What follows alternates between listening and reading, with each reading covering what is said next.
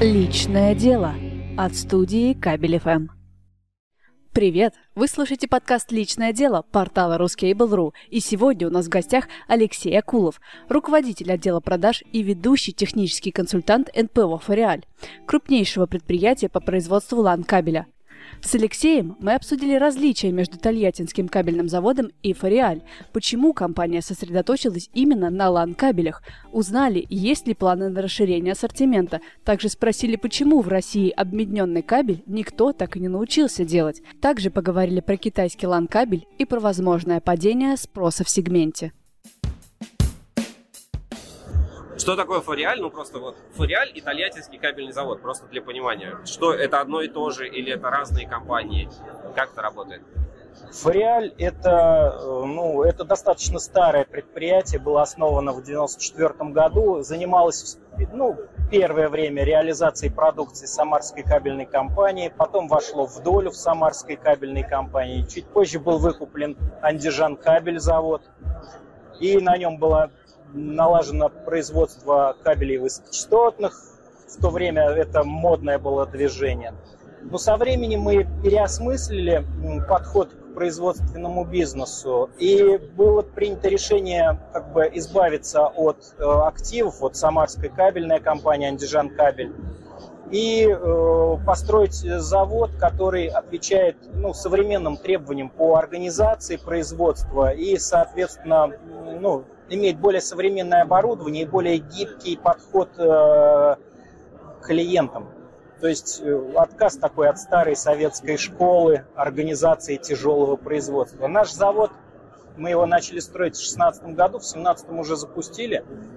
Э, он способен производить до 70 тысяч километров кабеля в год, при этом там очень ограниченный штат персонала, то есть небольшое количество людей задействовано, плюс он находится там на территории опережающего развития Тольятти, там есть определенные преференции по налогам, то есть это позволяет изготавливать продукцию, соответствующую требованиям современным, и в то же время э, находиться в ценовом диапазоне, чтобы конкурировать, допустим, с, поставщиками кабелей из Китая. Так что да, Фориаль и э, Тольяттинский кабельный завод – это одно предприятие фактически. То есть это разделение с бытовой цепочки и производственной.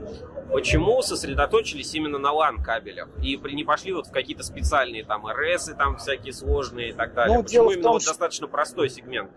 Дело в том, что мы, в общем, стояли у истоков э, производства лан-кабеля в России. Это началось еще в 2005 э, году на мощностях андижан кабеля. И с тех пор у нас развивалась и клиентская база в этом направлении, и мы очень много усилий приложили к организации сетей именно той топологии, как которые используются сейчас. То есть Ростелеком, РТелеком – это все компании, которые, в общем, поднимались на нашем кабеле изначально. Вот многопарные кабели, э, многопарные LAN-кабели на 2005, в 2005 году производил только антижен кабель.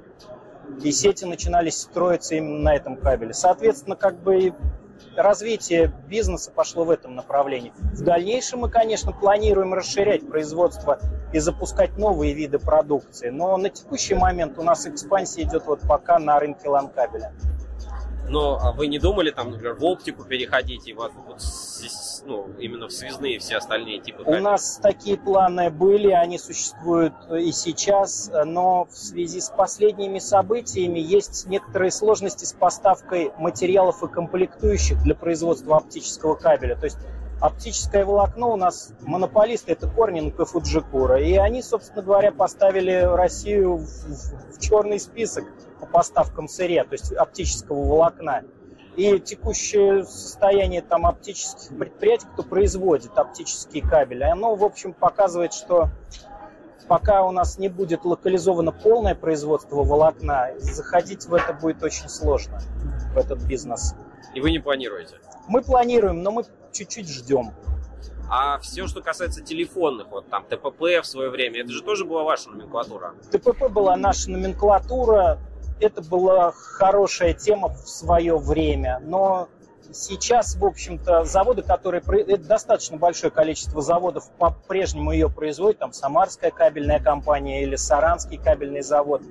И э, на самом деле нет э, проектов по развитию сетей ну, подобного рода. То есть вся продукция, которая сейчас выпускается, она идет на э, ремонт и модернизацию существующих сетей. То есть нет прогресса, это фактически угасающий сектор. И вкладывать какие-то деньги в развитие производства подобного рода с нуля, ну, не совсем правильная задача.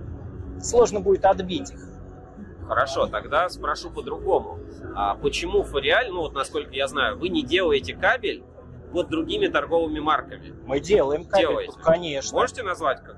Какой? Или нет? Нет, можем, конечно. У нас заказы размещали заказы QTH, там, NTSS, или, опять же, кастомизация идет под телекома непосредственно, то есть вот кабель, произведенный под ФАО МГТС. Это кастомизация для нас это не проблема, у нас нет никаких препятствий для того, чтобы выпускать кастомный кабель под любого заказчика. И вот на этой выставке очень много потенциально новых клиентов приходят с поиском замены китайской продукции. То есть это небольшие какие-то операторы связи локальные? Это перекупщики, работающие на свободном рынке, и небольшие локальные операторы. Перекупщики, э, работающие на свободном рынке, имеющие свои торговые марки, вот на текущий момент тоже обращаются с вопросами о производстве, и мы, конечно, их поддержим.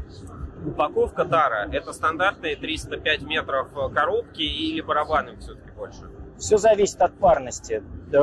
Технически сейчас э, предпочтение отдается для двухпарного кабеля это 500-метровые коробки, 4 пары это 305 метров, коробка 1000 футов, так уж повелось.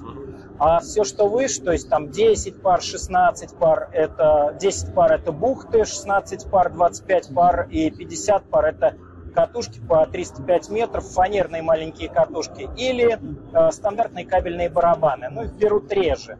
В основном крупные подрядчики э, при строительстве сетей связи для минимизации э, потерь, там, минимизации отходов при прокладке сетей берут большими объемами на барабанах 14 типа по почему, ну вот в России как-то сложилось, что ну, производители лана появились, да, вот ваша компания, там еще несколько производителей, но вот самый дешевый китайский объединенный лан никто делать не научился. Почему у нас вот объединенку так никто и не стал делать, хотя объемы, насколько я понимаю, довольно большие именно в этом супер дешевом сегменте? Начнем с того, что технология производства объединенной жилы, но она достаточно специфична. То есть у нас технически, насколько я знаю, единственная линия по объединению в Саранске. Это в Саранске на Цветлете. То есть механизм там, а, собственно говоря, такой, что берется там алюминиевая катанка, берется медная фольга, и все это волочится. И по себестоимости, как бы, ну, в российских реалиях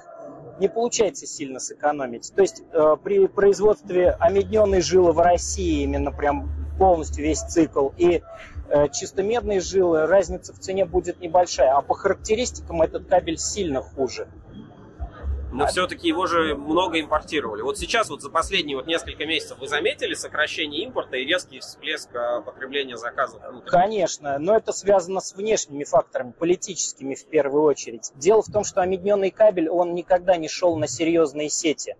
То есть он э, в ритейл шел. Он шел в ритейл, причем в очень дешевый сегмент ритейла. А у нас как бы здесь основные потребители нашей продукции это э, телекомы, там Ростелеком, там МГТС, МТС, то есть это телекомы, у которых очень жесткое требование к качеству кабелей связи, и поэтому объединенный кабель там не прошел бы. А ритейл немножко другой сектор, мы очень мало присутствовали в ритейле и раньше, и мало присутствуем сейчас. Сейчас начинаем как раз развивать вот это направление. А, технически китайского лана в России, э, ну, он вернется в тех объемах, которые был, или сейчас вот рынок структурно поменялся? Проблема китайского кабеля в России заключается в первую очередь в логистике. То есть основная проблема не в том, что китайцы перестали нам его продавать, а в том, что его стало очень сложно привозить. То есть повысилась стоимость контейнерных перевозок, э, плюс есть определенное ограничение именно от перевозчиков контейнеров, контейнерных. То есть э, как говорят клиенты, э, даже при наличии кабеля в Китае на складе срок поставки составляет до 4 месяцев.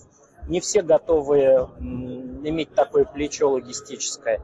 И, соответственно, имея схожую продукцию по характеристикам и российского производства, они переходят на нее, потому что соотношение цен примерно сопоставимо.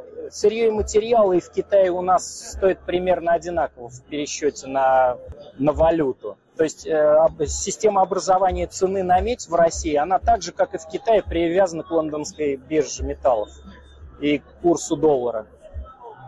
Поэтому какой-то выгоды от производства кабеля в Китае ну, финансово нет по качеству ситуации вот сейчас, как думаете, будет улучшаться или ухудшаться? Ну вот все мы слышали этот One HF LTX, знаменитый уже, да, мем такой своеобразный.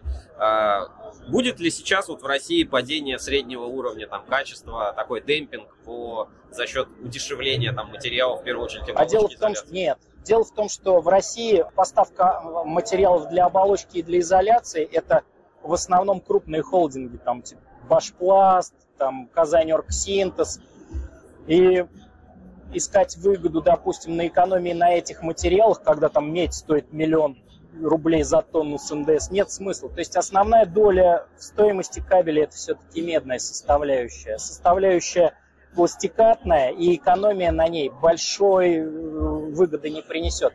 Не думаю, что будет падение. Скорее всего, все-таки российские производители, они более дисциплинированы по отношению с китайскими. И основная проблема китайского производителя заключалась в том, что нужно было постоянно контролировать это качество. То есть вы берете партию в Китае кабеля, у вас приезжает туда представитель, вы проверяете, да, кабель хороший, покупаете первую партию, вторую партию покупая без представителя уже своего, вы рискуете нарваться на кабель совсем иного качества, чем был. С российским производством такое невозможно. Все очень рядом, и рынок достаточно локально, все друг друга знают. То есть э, имидж испортить в России очень просто. А в Китае нет? Ну, а в Китае производители меняются постоянно. Там же нету стабильных компаний как таковых. То есть испортил имидж, открыл новый заводик с тем же сам, на том же самом оборудовании, начинаешь производить и заманивать новых клиентов. А, ну, в целом там, не знаю, 5-10 лет назад предсказывали, что LAN, вот как а, класс кабеля, будет постепенно умирать, ну так же, как вот телефонный, просто потому что его будет везде заменять оптика. Есть ли понимание, что, ну, как бы, все равно есть переход технологий, даже вот, ну, все меньше и меньше LAN-кабеля, вот как вот этой последней мили, точки подключения Но будет использоваться? LAN-кабель это же не вещь сама в себе, это среда распространения, не более. И, соответственно, эта среда распространения, она, требования к ней определяются тем контентом, который востребован у клиентов. То есть, если у меня есть требования до гигабита в квартиру. Мне нет смысла заморачиваться там с оптикой до квартиры, потому что все это прекрасно можно на кабеле 5 Е категории получить. Как только информационные услуги повысят требования к среде распространения, да, LAN-кабель, скорее всего, отойдет. Но пока э, этого нет. То есть есть э, сети, которые строились э, по жпон-технологии, но какого-то масштабного развития ну, не получилось. Судя по объему рынка кабеля, именно лан-кабеля медного, пока он живее всех живых. А э, происходит ли, ну, как-то структурные изменения, например, драйвер роста, это вот а, огнестойкие кабельные линии, всякие там э, протоколы типа RS-486 и так далее? Это ну, все промышленная эксплуатация. То есть тут нужно разделять. То есть есть скажем так... Я имею в э, виду для вашей компании. Вот у вас, а. например, там перспективный рынок, будем сейчас огнестойкие ланы делать, и за счет этого будем прирастать. На текущий момент э, вообще непонятно, какой рынок будет перспективным. Надо сказать, немножко все меняется, особенно последние полтора месяца. Но технически как бы если мы начинаем э, что-то черпать в одном источнике, то нужно его дочерпывать до конца. Мы вложились в оборудование по лан-кабелю, мы развили это производство. Сейчас мы будем э, работать в этом сегменте плотно и качественно. И параллельно, конечно, мы смотрим новые ниши, куда мы можем зайти. То есть мы начали, э, ну, освоили и производим кабели датчики трибоэлектрические, которые используются на системах охраны периметра, например. Это очень интересная для нас тема. Она, в общем-то, немножко родственная LAN-кабелям. Используются там те же материалы, можно использовать тоже технологическое оборудование. Вот, то есть э, вот эту линейку мы будем расширять смежной продукцией, которую, возможно, освоить на имеющихся мощностях. И как только спадет накал в плане ограничений, мы, конечно, будем расширять свое производство под другие виды продукции. Ну, определенные задумки были до введения санкций, но мы их, думаю, будем развивать, как только немножко отпустят. Ну, мы все говорим ланы-ланы, а в России в основном все-таки это больш... высокие категории, шестая, правильно? Нет, нет, нет. В России в основном это пятая Е категория, если мы говорим о, се... о сетях ШПД, именно предоставляющих услуги населению. То есть большая часть сетей ШПД строится на пятой Е категории. Это Многопар... И это большая часть вашей продукции. Это в основном наша продукция. Мы можем выпускать шестую категорию, но объем ее не очень велик на российском рынке. Все сети ШПД, которые строят крупные операторы связи, там тот же там Ртелеком, Диван ТВ, торговая марка, МГТС, Ростелеком, это оптика, которая является магистральной, доходит до дома, и дальше с оптического узла уже идет пятая Е категория, либо многопарники по подъезду, по трубостойкам, и потом малопарка до абонента, либо там другие какие-то используют схемы прокладки, но в основном пятая Е категория. Шестая категория, она используется редко, в основном при э, централизованном строительстве офисных зданий, в основном в Москве.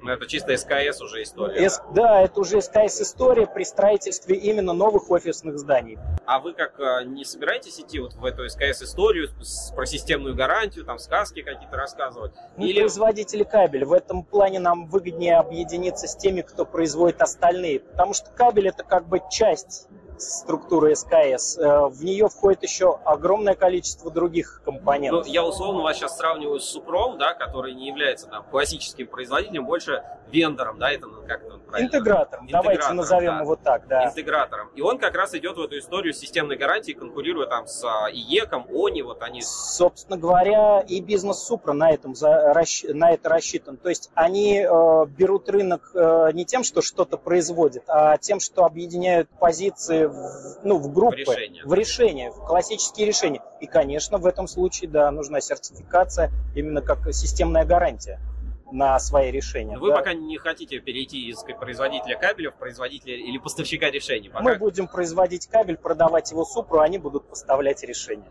Ну хорошо, да, что специализируете. А у вас здесь на стенде вот э, достаточно крупное, крупного сечения. Что это за кабели? Вот этот синий и серый. Вот это, это кабели, которые, ну, скажем так, э, эти кабели, они используются в основном в ЦОДах, в центрах обработки данных, и э, они, в общем, предназначены для оптимизации раскладки кабельных линий на кабелеростах и лотках. То есть, То есть это несколько LAN кабелей, объединенных общей оболочкой? Боб, да, они объединены общей оболочкой. Бывает э, там, от 6, как правило, на рынке от 6 до 12 пучков в общей оболочке. То есть это самые такие ходовые позиции. Вот основное это реновация московская и ЦОДы. По прогнозам Третьякова, Максима, президента Ассоциации электрокабелей, рынок упадет к концу года на 20% в кабельный суммарно. Конкретно ваш сегмент, вы ожидаете ну, такое падение ну, по спросу? Говорят, там Мегафон там останавливает какие-то Ростелеком останавливает. Ростелеком. То есть и, они замораживают чуть ли там что 500 тысяч рублей только для ремонтов, а уже строительство нового пока не делают. Основная проблема наша в данной ситуации является в том, что кабель это, в общем, среда распространения, но сеть-то она включает помимо среды распространения еще достаточно большое количество активного оборудования. И, э, скажем так, этот год он характерен тем, что большая часть поставщиков активного оборудования э, поставила нас в неприятную ситуацию. Идет отказ по поставкам оборудования от Cisco и от Huawei в том числе. То есть, насколько я знаю, что и Вимпелком, и Ростелеком а, Huawei отказался от поставок. Ну, короче, просто нет активного оборудования, Когда нет, да, кабель уже не Да, кабель уже не будет востребован, если к нему его не к чему будет подключать. Строительство сетей – это комплексное решение в целом. А сейчас есть некоторые проблемы. Как только эти проблемы решатся, думаю, что рынок восстановится. Отлично, спасибо большое. Это было честно, по крайней мере. Спасибо, что дослушали выпуск до конца. Если вам недостаточно только аудио, вы также можете посмотреть видео-версию или даже прочитать текстовую на нашем портале ruscable.ru. Появились вопросы к гостю? Хотите получить на них ответ? Напишите нам на почту или оставьте комментарий. Мы передадим ваш вопрос. Также не забудьте поставить лайк, 5 звезд или любым другим способом дать нам знать, что вам понравилось. Или нет. До связи! Кабельную отрасль теперь можно услышать.